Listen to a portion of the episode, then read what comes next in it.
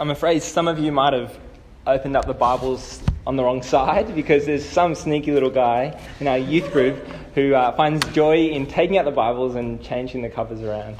So that's the inside joke there. Okay. What was that? Church. Yes. Let's pray. Heavenly Father, we ask that you give us the eyes to see what greatness is, what greatness truly looks like. Amen. I am the greatest.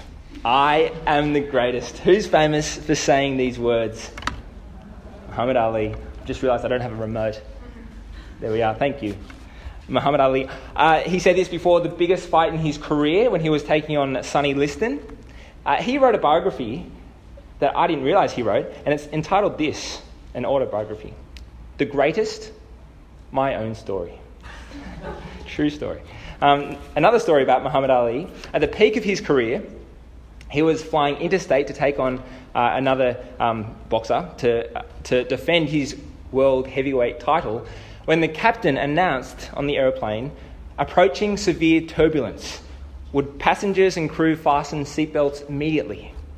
Now, normally when the turbulence signs go on, it's severe enough. If the captain announced severe turbulence, I certainly would freak out. I hate turbulence. The crew hurried up and down the aisles, making sure everyone was safe and they had their belts strapped on. And then one flight attendant noticed Muhammad Ali toward the front of the aeroplane with his seatbelt obviously open on his lap, undone. "Excuse me, sir, would you please fasten your seatbelt?" she asked. The captains advised that this could be quite rough. Ali looked at her and calmly said, "Supermen don't need no seatbelt." Quick as a flash, she replied, "Supermen don't need no plane." I would have loved to have seen his face. I'm sure he'd have smiled. Ali loved wit. To be good or even great at what we do, I think it's a God-given desire that we all have, but the question is, how do we become great? How do we become great? That's the question we're thinking about this evening. For a while at high school, my best friend and I were competing. We had a massive rivalry going. Who was better at sport? Who was better at English? Who was better at maths? To be great, is it to be better than other people? Time Magazine, they each year released the Time 100. They're a list of the most influential people, the 100 most influential people that year. They're the cream of the crop. Is that what it is to be great? To have the most influence? What is it to be great? Is it to have thousands of Instagram followers? Is it to be successful in life? Is it to have a career that's going in one direction and that's up, to have a bank statement that's going up? Is that what it is to become great? How do we become great? So as Lily said, we're making our way through Luke's Gospel as we approach Easter this year. And you might remember last week, Jesus did something revolutionary. Now you'd expect any Jewish leader to celebrate the Passover with his disciples. That's what they did. They reclined around a table and celebrated the Passover. But that wasn't special. What Jesus did next was special. The Passover always pointed back to the time God passed over his people's sin and then helped gave them an escape route out of Egypt. From slavery in Egypt, the Passover remembered the time God gave them freedom. That's what it pointed to. But Jesus changed what the Passover was pointing to. The Passover wasn't what happened to the Israelites, 1500 BC. The Passover was all about what Jesus would do the next day. It was revolutionary. But within only a few minutes, after Jesus had just said that this bread and this wine, it's for you. It's going to be broken and shed for you, the disciples start arguing. Jesus had said, "One of you will betray me," around the table. He said, "One of you will betray me." And then they started arguing. So page 907, look at your Bibles, verse 24. A dispute also arose among them as to which of them was considered to be the greatest. Now, you can imagine how this sort of went. After Jesus had said one would betray him, You can imagine them sort of saying, it's not going to be me. There's no way I'm going to betray Jesus. I'm the most faithful. And others say, no, like, I'm way more loyal. Can't you remember when I did this, ..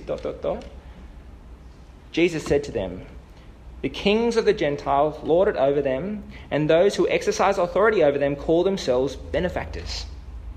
Jesus knew how it went in his world, and it's the same in our world. Kings and those in authority too frequently use their position to dominate the citizens that they rule for their own good. And they do it while playing a propaganda game. They make out as if society continues because of them. So that's what Jesus means by they call themselves benefactors, or another way of saying that is that they call themselves friends of the people. It's another way of saying benefactors. So these exceedingly rich rulers, they'd never pay a cent of tax. Never. But they'd occasionally make payments towards the city's infrastructure. So bridges, aqueducts, town halls. And then when they did that, when they gave gifts to the city, they made it widely known. They'd call themselves friends of the people. The kings of the Gentiles lord it over them, and those who exercise authority over them call themselves benefactors. But you are not to be like that. Instead, the greatest among you should be like the youngest, and the one who rules like the one who serves. I'm not sure if you remember the Domino's Game Changer ad. It aired a few years ago. The CEO, he said on the ad, that's him pictured there, you've demanded change and we've pushed ourselves to respond. Then at the end of the ad, get ready for the biggest announcement in 20 years, #GameChanger. What was Domino's Game Changer? It was new premium toppings and square bases. One Facebook user commented in capitals, you had us on the edge of our seats for this. Verse 26 is an actual game changer. It's the moment in a cricket match where the game is turned on its head. It's the moment, it's what the internet did to communication. It's what the wheel did to transportation. Verse 27. For who is greater, the one who is at the table or the one who serves? Is it not the one who is at the table? But I am among you as one who serves. Now, the two buts in this passage are really important. So the first one comes in verse 26, but it's responding to what Jesus says in verse 25. So verse 25 describes the way authority is so often used in our world, and then Jesus says, but you are not to be like that. The second but comes in verse 27. Jesus describes how we tend to view authority and greatness. You know, the person at the table is greater usually. But then Jesus says, but I am among you as one who serves. With those words, our default views of greatness are shattered. We need to remember that in subtle ways, the Gospel of Luke has been portraying Jesus as more than just an ordinary Jewish teacher. In chapter 1, the angel said to Mary, the Holy One to be born to you will be called the Son of God. And then just after that, Zechariah, the birth of Jesus, sings a song of praise to God. Praise be to the Lord, the God of Israel, because he has come to his people. God has come to his people. Jesus is God come into his world to live amongst his people. He's the Son of God, who from all eternity has existed. He is greatness embodied, Jesus. And so when he says, but I am among you as one who serves, the God of all creation, the King of kings, is the servant, any ideas of what we thought greatness was about are shattered and redefined. Greatness is not about being better than others. Greatness is all about serving. #GameChanger.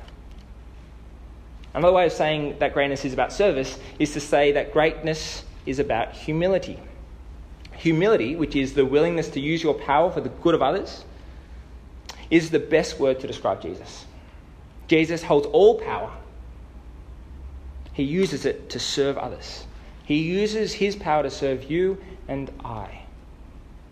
So if we want to become great, It's not about going up. That's our default view. I want to become great. I want to be better.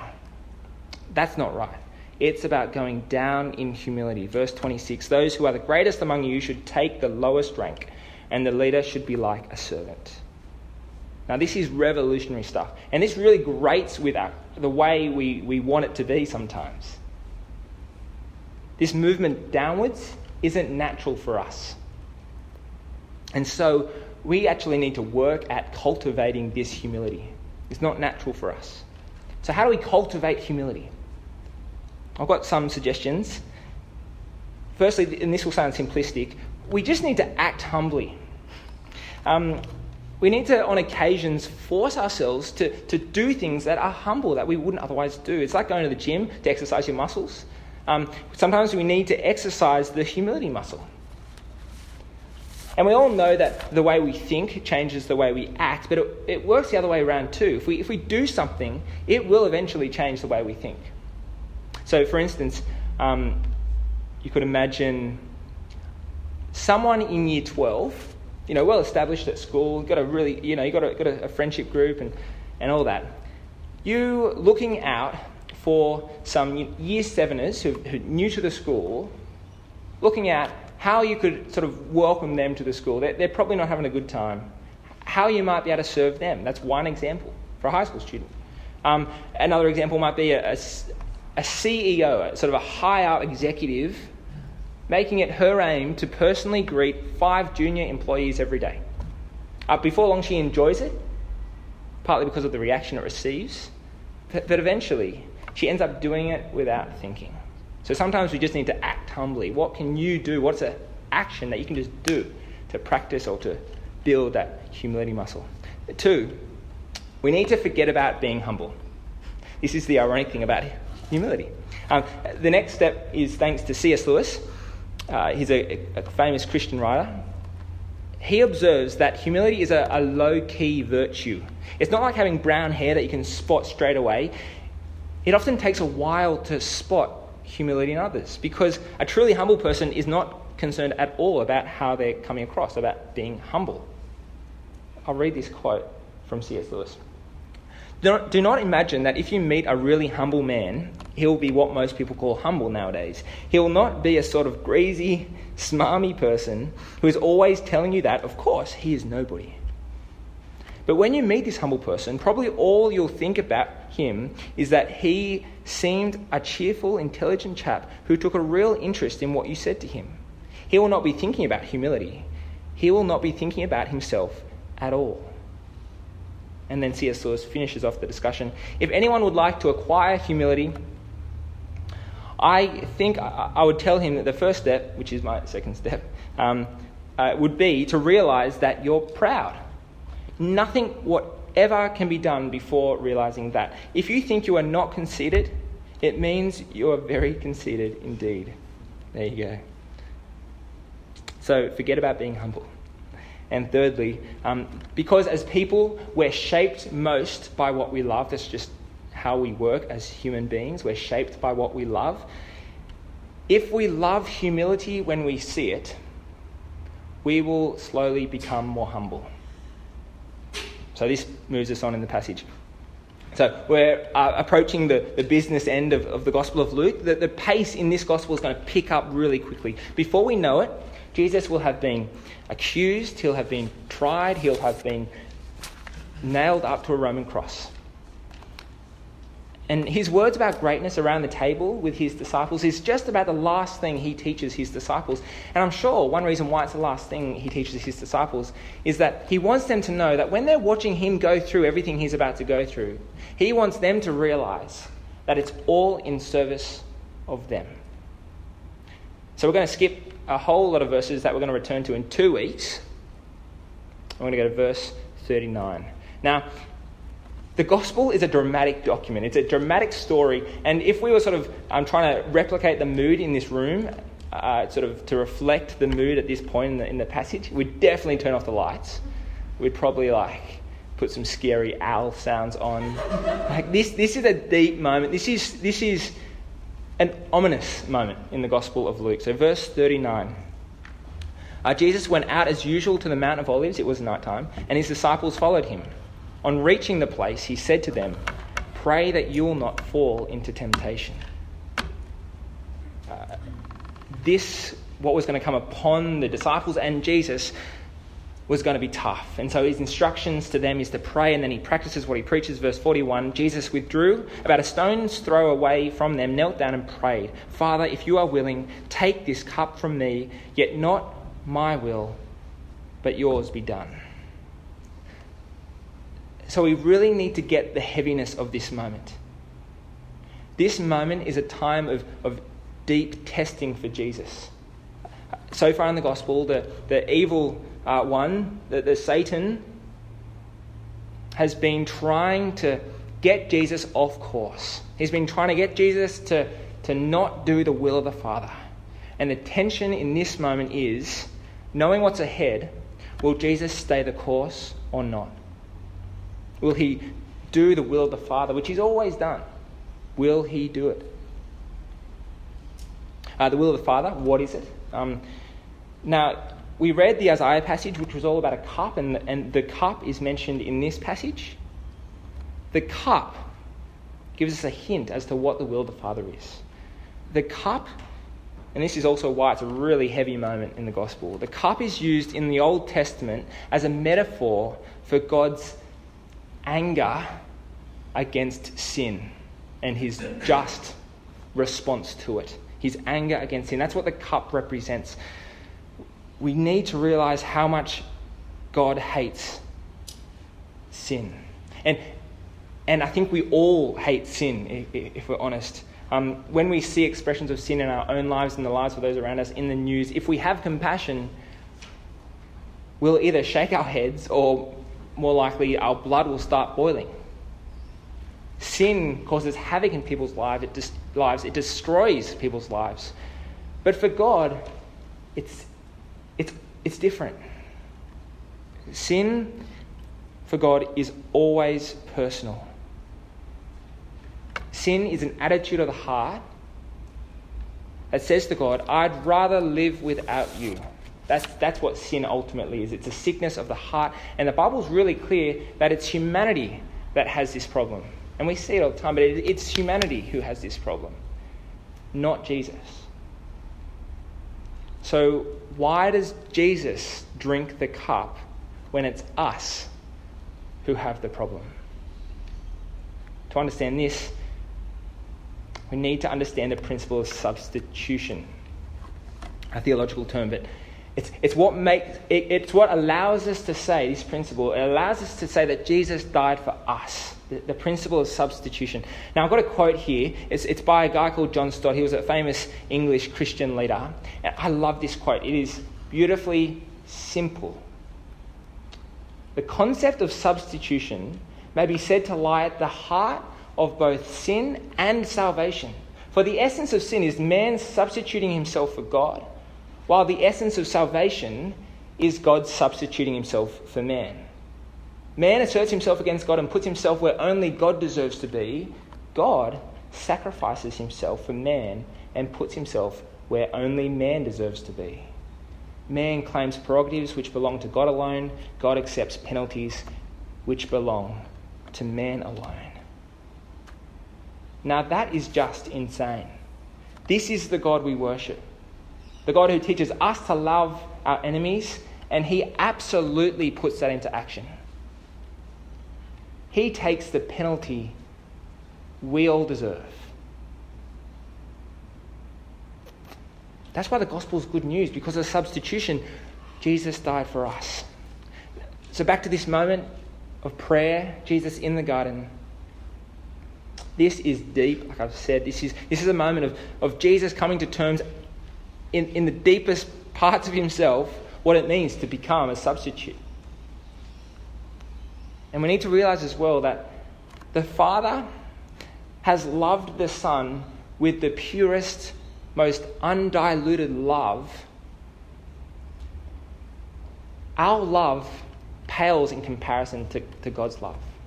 And so when Jesus prayed, "Father, if you are willing, take this cup from me," I can assure you, if there was any other way for God to save us that didn't involve this plan, God would have taken it with a snap of the thing is, his love for his son was more pure than our love for anyone. But that's how much God loves us. Verse 43. An angel from heaven appeared to him and strengthened him. And being in anguish, he prayed more earnestly, and his sweat was like drops of blood falling to the ground. The father didn't answer the prayer by taking the cup away, but he did give Jesus the strength to endure by means of an angel. And that's so often how God answers our prayer.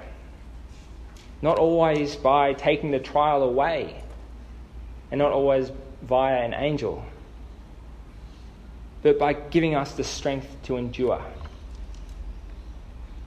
Verse 45. When Jesus rose from prayer and went back to his disciples, he found them asleep, exhausted from sorrow. "Why are you sleeping?" he asked them. "Get up and pray so that you will not fall into temptation." Now, these instructions of Jesus were directed to his disciples because this is a very particular moment in the history of the world, and they were about to face some really scary situations. But his words are applicable to us too. Pray that you don't fall into temptation. So whenever we're about to face or are facing a tempting situation, whenever we're put in a place where we know we're going to be tempted not to please the Father, whenever we're in a situation, if it's up to us, we're definitely going to fall. What should we do? We should pray. So what are those situations for you? We all have them. What are they for you? Is it when you're with a particular group of friends and you know that you just too easily fall into sort of this ugly gossip with them? Or you drink too much with them? Is it when you're up late at night, you're sort of exhausted from a big week, and you start being tempted by websites or TV shows that you know you just are no good? Is it when you're stressed out and you sort of burst out in anger to those you love? Is it when you're stressed that you're tempted to do something that won't please the Father? Maybe it's not anger, maybe it's its twin, which is sort of stonewalling and it's not responding to people. When we're tempted to do something that doesn't please the Father, we should pray. And it can be a quick one-liner. God, I'm really going to need your help here or now. So pulling all the strings together, at the outset I asked, how do we become great? And Jesus gives us the answer. Greatness is about serving others. It's about humility. And then we saw greatness and humility in action. We saw it in Jesus serving us all the way to drinking the cup that we deserve to drink. But the thing about humility, as I sort of said with C.S. Lewis's quote, we lose it if we do it for our own sake. If we try to be humble to be great, if we try to be humble to be really humble, look at me, I'm so humble, we've lost it straight away. Humility is exactly not thinking of yourself, but other people. It's serving others because they need it. Now, I want your mind to start rolling over how you could do that in the specifics of your life. Serving others because they need it. Now, I'll suggest some things, but they're going to be all unique to you, how you can put this into action. So something you might do is ask the new guy at work who's left family to come and take this job. Ask him over for dinner because he's got no family. He doesn't know people. Serving others because they need it. For me, one of the first things that comes to mind is an elderly lady who lives on the bottom floor of our units. She doesn't have much family come over and she loves it when people say hi. I can just knock on her door and say hi. Serving others because they need it. It might be going out of your way to greet someone at uni or at school or at work who you know is having a hard time. Or it might be catching up with an old friend who hasn't come to church for years. It might be catching up with them because they need encouragement.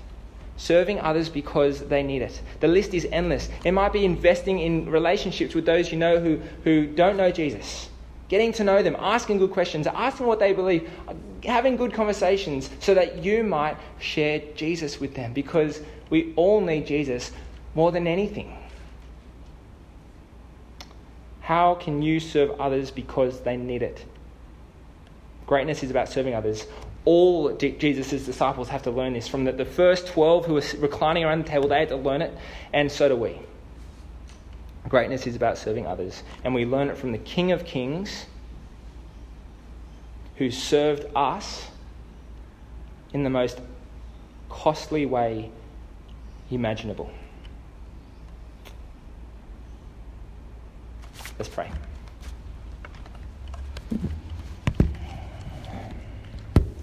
Our Lord Jesus Christ, we thank you so much that you came and lived among us, even though you knew what it would cost. We thank you that you served us all the way to the cross, that you substituted yourself for us, that you drank the cup. Father, we pray that you might work in us humility like Jesus's. Please, by your Spirit, shape us to be people who think of others first, who serve others, who are more concerned about others than ourselves. Father, we pray this in the name of your Son, our Lord Jesus Christ. Amen.